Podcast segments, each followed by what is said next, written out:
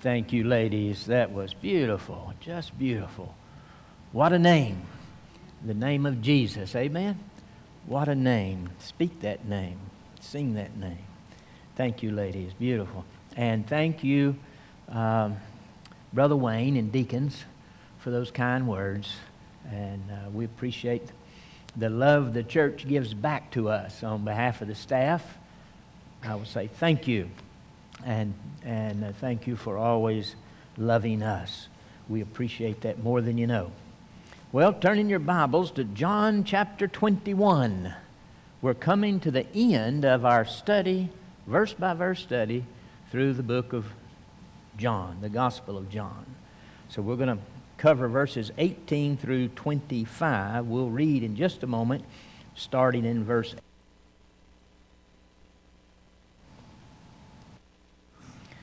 Am I off? okay, doing okay? All right, good. Am I on this one or this one? This one. Thank you. Um, so you remember John, of course, writes this book late in life. He's in his 90s. It's been 60 years since the cross. The other Gospels were written about 30 years earlier, and uh, John then writes his Gospel. The great theme is the deity of Christ, that he was God from the very beginning. And then he became, in his incarnation, he became God in human flesh. And of course, paid for our sins on the cross. Now, in this epilogue or this last chapter in John, he seemed, John seems to be answering some questions. And uh, let's look at those questions just for a second here if you look up at your screen. Questions asked or answered Will Jesus continue to provide for his own. And remember, he answered that in the, the catch of fish, which was worth a lot of money, so the disciples could pay their bills and feed their families. And then he had a fi- uh, uh, food on the fire for them. Will Peter continue to serve and lead? Yes, he's been in this passage, he's reinstated to, to his apostle, apostleship and leadership among the apostles. And, and then excuse me, what about the future? And he's going to talk about that today in our text. And, and then he answers the question Was John going to live until Jesus came back? There was the rumor, and, and a lot of people believed that Jesus was going to come back before John died. And so uh, he clears that up for us. And then, why were other things that Jesus did not recorded by John or the other writers for that matter?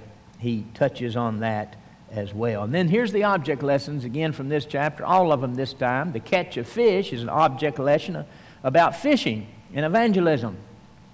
The feast at the fire is an object lesson about feasting or drawing our strength, feeding on Christ. And then the. Uh, when Jesus questions Peter, that's a, that's a uh, object lesson on feeding others with God's word. And then the last one, Jesus speaks about the future that is, uh, that is coming. He calls us to follow him. So he speaks about fishing, feasting, feeding, and following. With that said, now look back at your text. Let's pick it up in verse 17. That's the verse we closed with last week. Verse 17 He, Jesus, saith unto him the third time, Simon, son of Jonas, lovest thou me? Peter was grieved because he said unto him, The third time, lovest thou me? And he said unto him, Lord, thou knowest all things, thou knowest that I love thee. Jesus saith unto him, Feed my sheep. Then Jesus says, Verily, verily, I say unto you, to thee, when thou wast young, thou girdest thyself, or you dress yourself, and walkest whither thou wouldest. In other words, you went where you wanted to go. Um, but when thou shalt be old, and shalt thou shalt stretch forth thy hands, and another shall gird thee and carry thee whither thou wantest not. take you to a place where you don't want to go. Verse 19 This spake he, signifying by what death he should glorify God. And when he had spoken this, he said unto him, Follow me. Pray with me, please. Father, thank you for the beautiful singing. Lord Jesus, thank you that we can say your name, speak your name, sing about your name. Thank you for your great love for us. Speak to us now through your word this morning. In Jesus' name, amen. Amen. Kent Hughes tells a story in one of his books that he says, and I quote now, comes from the annals of ancient Mideastern history. And he tells a story about Cyrus, the emperor. He was the conqueror of the known world, including Babylon, and was, of course, uh, exalted as the great king or emperor of the known world. The story is told that one of his generals' wives was accused of treason. So she was brought before a very, very formal and great uh, court hearing with Cyrus there and the other uh, leaders of this great empire. She was tried and found guilty and then sentenced to death. After the sentence, the general made his way towards the throne of Cyrus, and he said, King Cyrus, please let me take her place. Please take me and execute me in her place.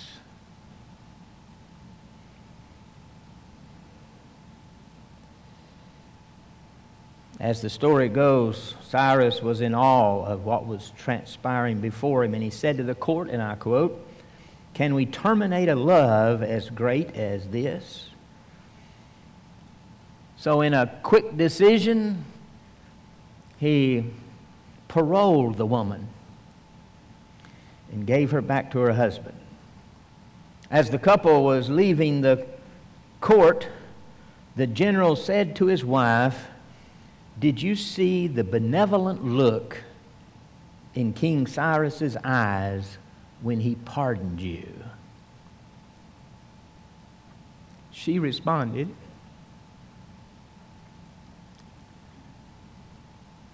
I only had eyes for the one who loved me enough, he was willing to die for me. That's a dim illustration of Christ's love for us. For he wasn't just willing, he went to the cross and died for us. That was the face that Peter was looking into, the eyes that Peter was looking into when Jesus said, Do you love me, Peter? Three times. Then feed my sheep, serve me loving Jesus. Someone introduced the great missionary Hudson Taylor, who formed the China Inland Mission and served as a missionary for many, many years and recruited hundreds and hundreds of missionaries. Someone introduced him one time and they said, he has spent his whole life in China because he loved the Chinese. Hudson Taylor smiled and answered thoughtfully, and he said, No, not because I love the Chinese, but because I love the Lord Jesus. It's a good thing to love people. And if you're helping people, it's a good thing to love people. But the thing that moves us, the thing that, as Paul would say, the thing that compels us and drives us into service is the love of Christ loving Him and serving Him because we love Him. And so Jesus said, Peter, do you love me? Then serve me. And then, now I think Peter was probably forgiven of his three offenses on the day of the resurrection. If you remembered, Jesus met with Peter privately during the day of the resurrection before he met with the group of disciples that evening. And, uh, but here, he was restored to the place of service and to his place among the apostles uh, and his place of leadership.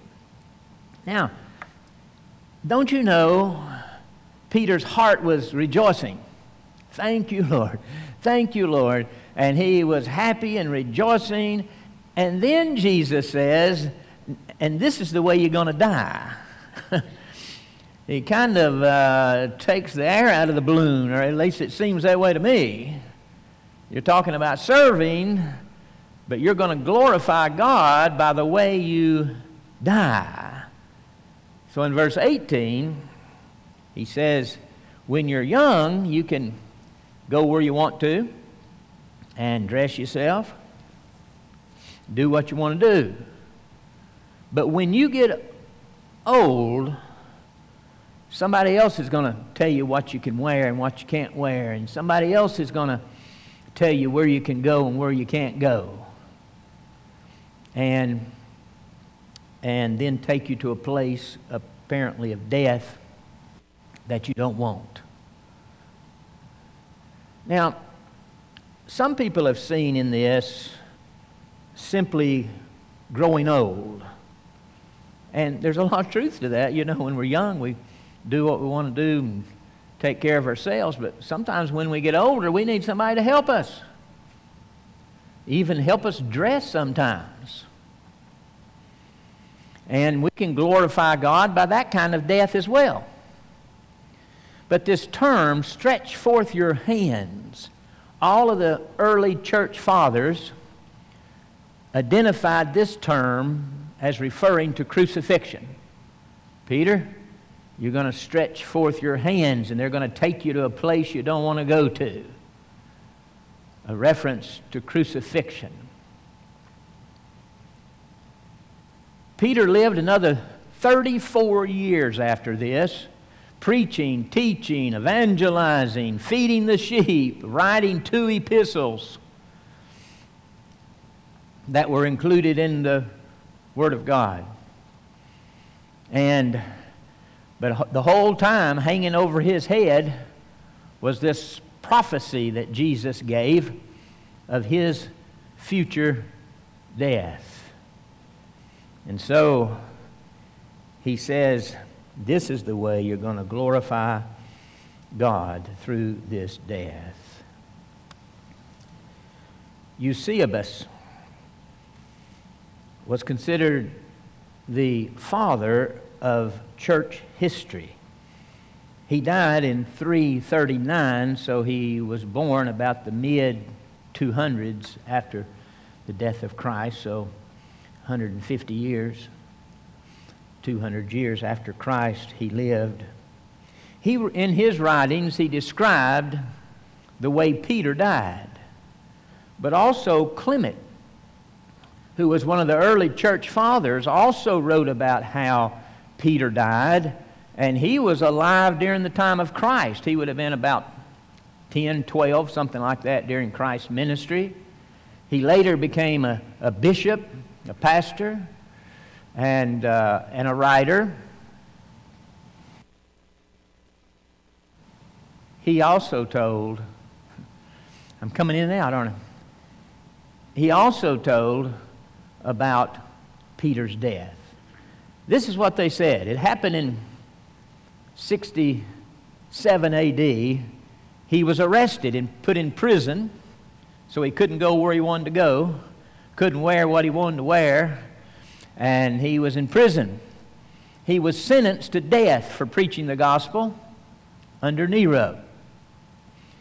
And uh, he requested that he would be crucified upside down because he was not worthy to be crucified like his Lord. Isn't that remarkable? So, according to these historians, they crucified him upside down and stretched out his hands in crucifixion. It is remarkable. And he glorified God in that, in that death.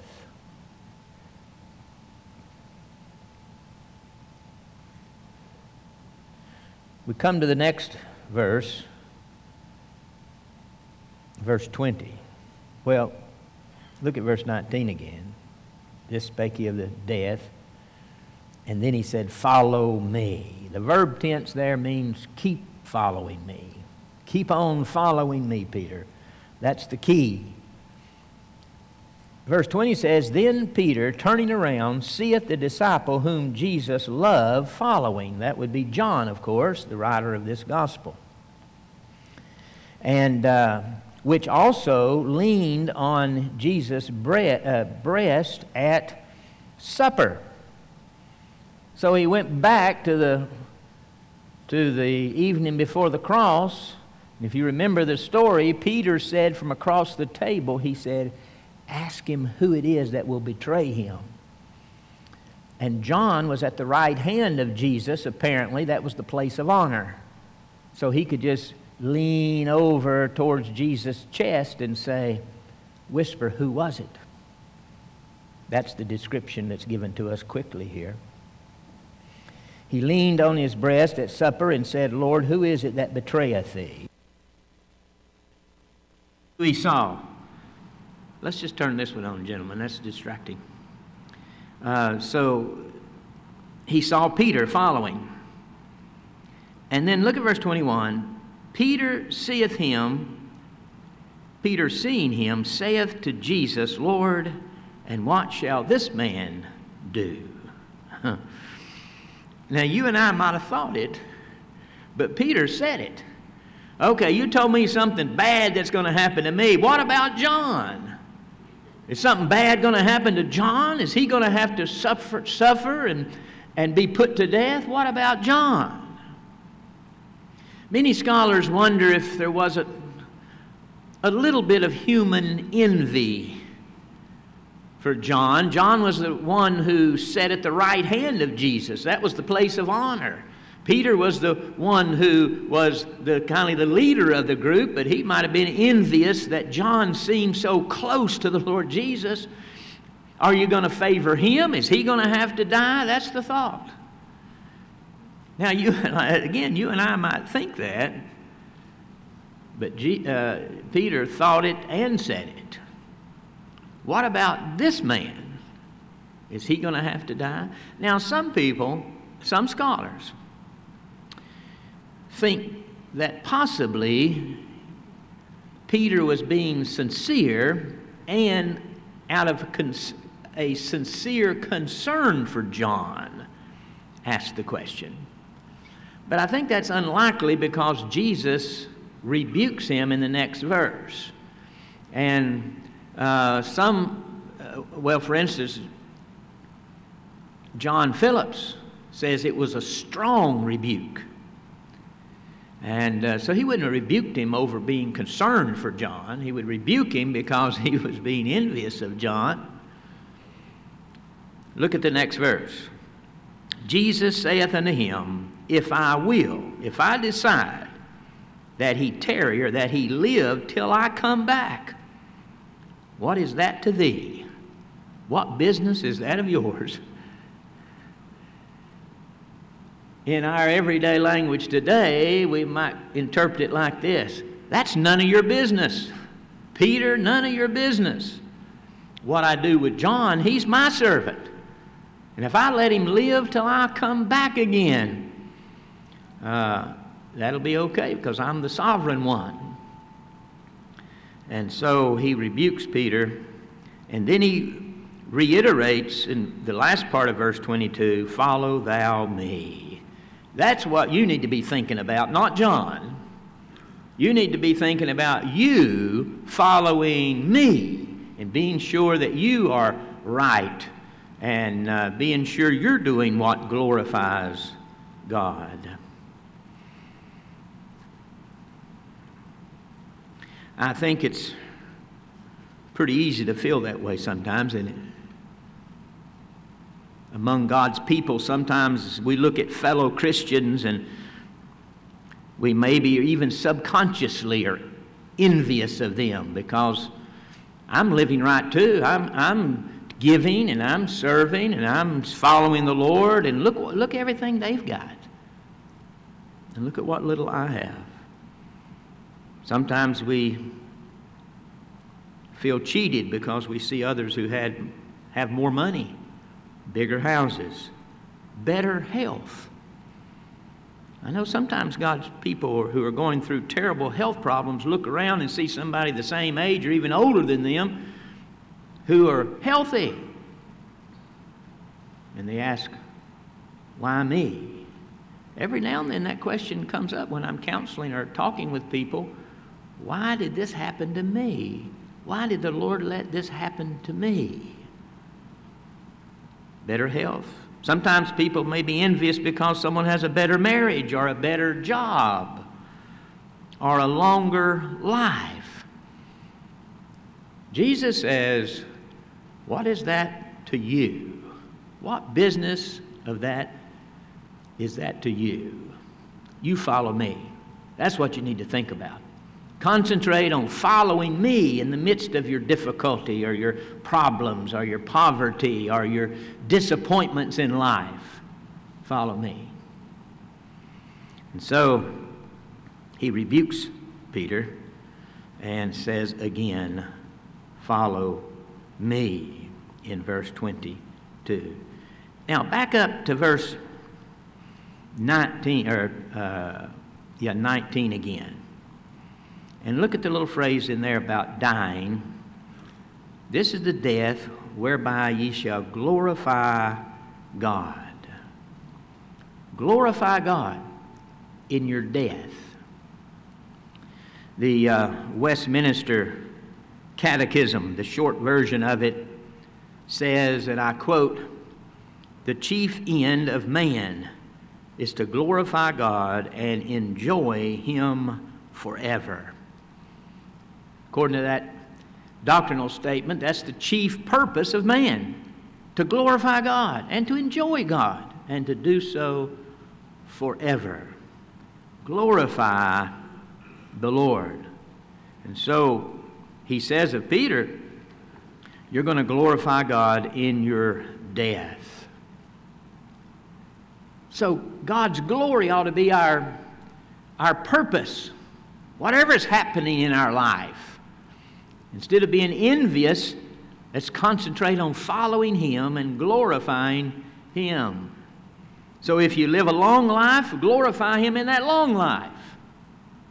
If you die young, glorify Him through that sickness and death. If you have plenty, glorify Him for His blessings upon you. If you have difficulties in life and hardships, glorify Him through the midst of it because He's big enough to take care of you. And, and the world needs to see that. So, whatever's going on in our lives, glorify Him. In the hardships, financial problems and difficulties, health and sickness. Look at your screen again. I want to jump ahead to 2 Peter chapter 3 verse 18. That's the last recorded writings of Peter. Look at it up here. But grow in grace and in the knowledge of our Lord and Savior Jesus Christ. To him be glory both now and forever. I imagine that Peter remembered Jesus' words when he was inspired to write this down. To him be glory. Peter wrote this in uh, 66 AD. His last recorded words, To him be glory. And then before the year was out, he was crucified upside down. Whatever we do, do it to God's glory. And then, if you condense that down to just the last part and add Paul's writing to it, whatsoever you do, do all to the glory of God. Live that way. Let that be our goal and our aim, whatever we go through. He, the Lord has a different will for each of us, a different plan. Some people have good health, and some people have difficulty with health. Some people have plenty of money. Other people's have people have barely enough to pay their bills. Whatever state we are in, glorify him. To him be glory. Denya Haymore, you remember her husband Daryl.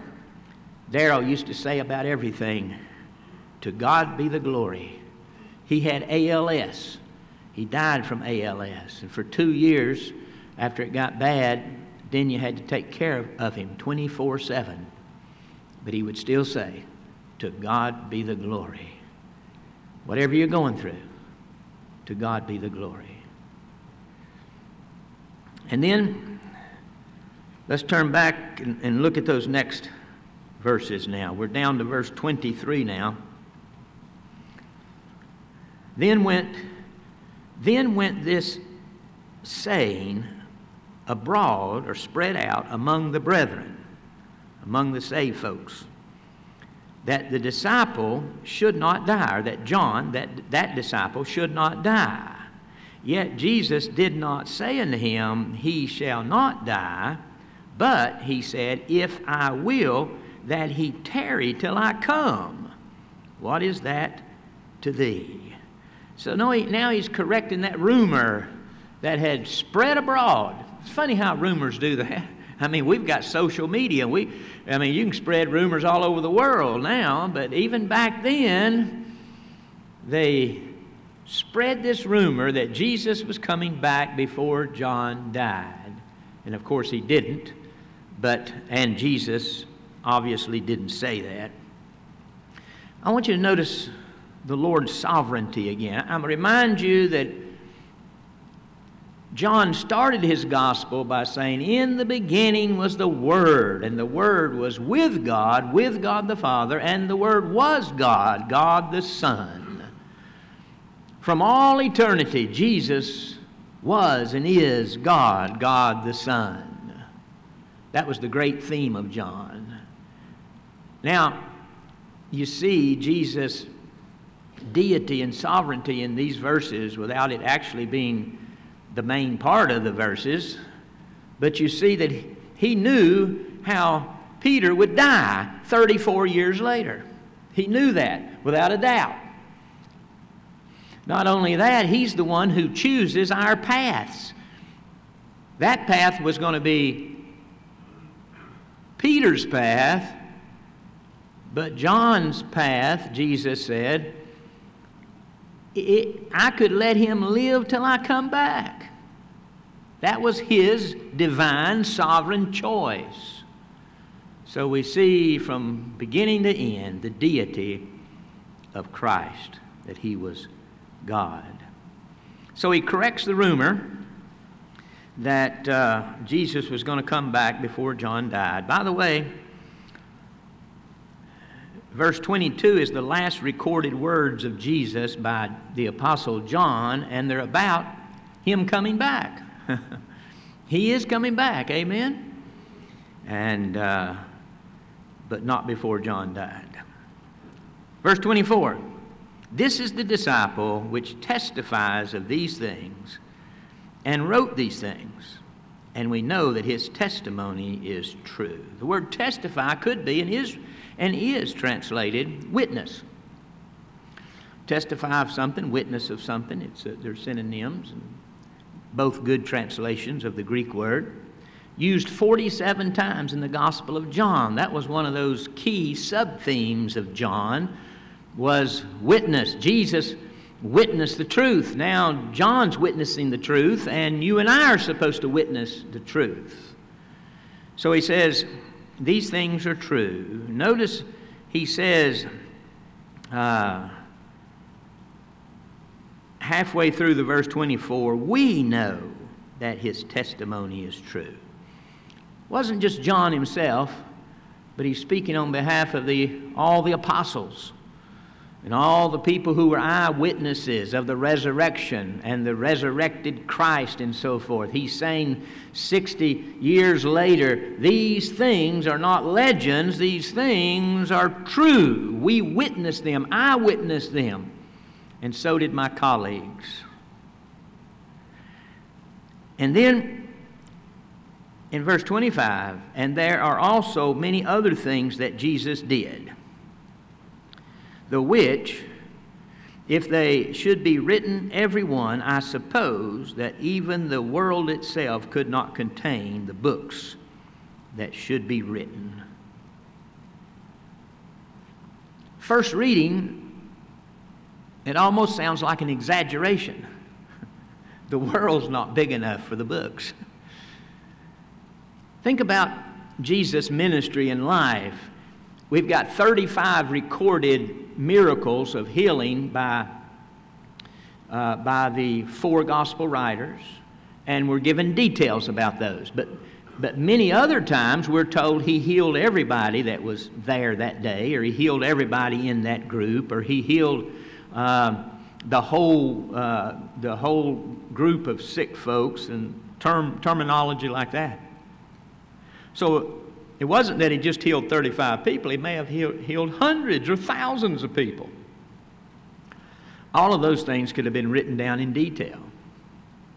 But if you wrote his whole life, 33 years, it would take 33 years to read those books if you were written about every minute of his life. Do you know it takes eight and a half hours to read the four Gospels Matthew, Mark, Luke, and John eight and a half hours. That's all that's written about him. But even if every second of his life was written about, it still wouldn't be so big the world couldn't contain the books. But remember, he was who he was before he came in his incarnation. So to tell everything about him would have to be able to tell all those thousands of years before he came, when he intervened in the lives of men and women and boys and girls all around the world. Because he is God himself and has had a hand in all the annals of human history. Now, if all of that was written about, I suppose the world could not hold all the books. Now, let me give you a quick summary of things we learned from this great chapter. Look back at your screen for a moment. Important principles. For the church, evangelism is a priority. Fishing, fishing for men, remember. For the church, feeding the sheep is a priority. And uh, without Christ, we can do nothing. Those professional fishermen, they couldn't catch one fish all night, but when they did what Jesus said, they caught a net full, 153 fish. We can trust the Lord for strength, just like, just like eating food gives strength to the body. We draw our strength for our soul from Christ Himself, who is the bread of life. There was, a, of course, a feast on the fire. And then love for Jesus is the great motive of serving Christ. Those are the things we, we looked at in the last two weeks. And then t- this morning, Follow me is the great call to all believers. Don't compare yourself. Paul said it was unwise to compare yourself with others.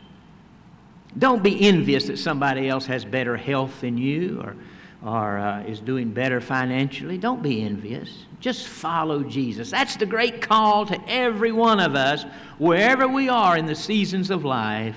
Jesus says, Follow me.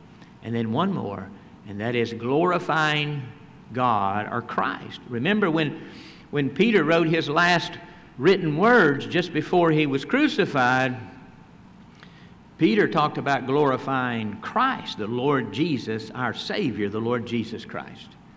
Glorifying God, glorifying Christ is the main purpose of all mankind. Let's put that out front in our thinking and in our lives. It's a beautiful scene here on the uh, Sea of Galilee, on the shore, on the sand of Jesus and his disciples. It may have looked something like this. Let's watch the little video.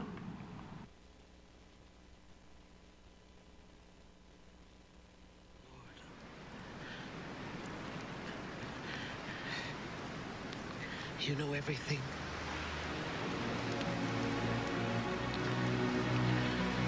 That I love you.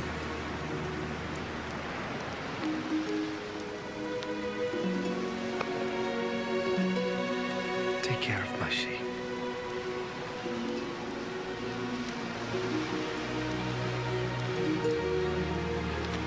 I am telling you the truth. When you were young, you used to get ready and go anywhere you wanted to. But when you are old, you will stretch out your hands, and someone else will tie you up and take you where you don't want to go. In saying this, Jesus was indicating the way in which Peter would die and bring glory to God. Then Jesus said to him, Follow me. Peter turned round and saw behind him that other disciple whom Jesus loved, the one who had leaned close to Jesus at the meal and had asked, Lord, who is going to betray you? When Peter saw him, he asked, Lord, what about this man?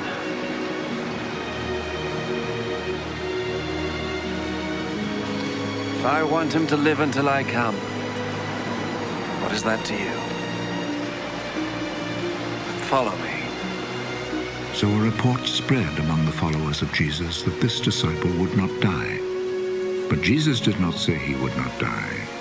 He said, If I want him to live until I come, what is that to you? He is the disciple who spoke of these things, the one who also wrote them down, and we know that what he said is true. Now there are many other things that Jesus did. If they were all written down one by one, I suppose that the whole world could not hold the books that would be written. Stand with me, please. Let's bow our heads for just a minute.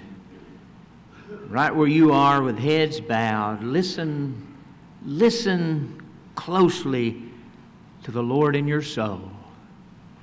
Hear him say, Do you love me? Do you love me more than all the other things in life? Do you love me?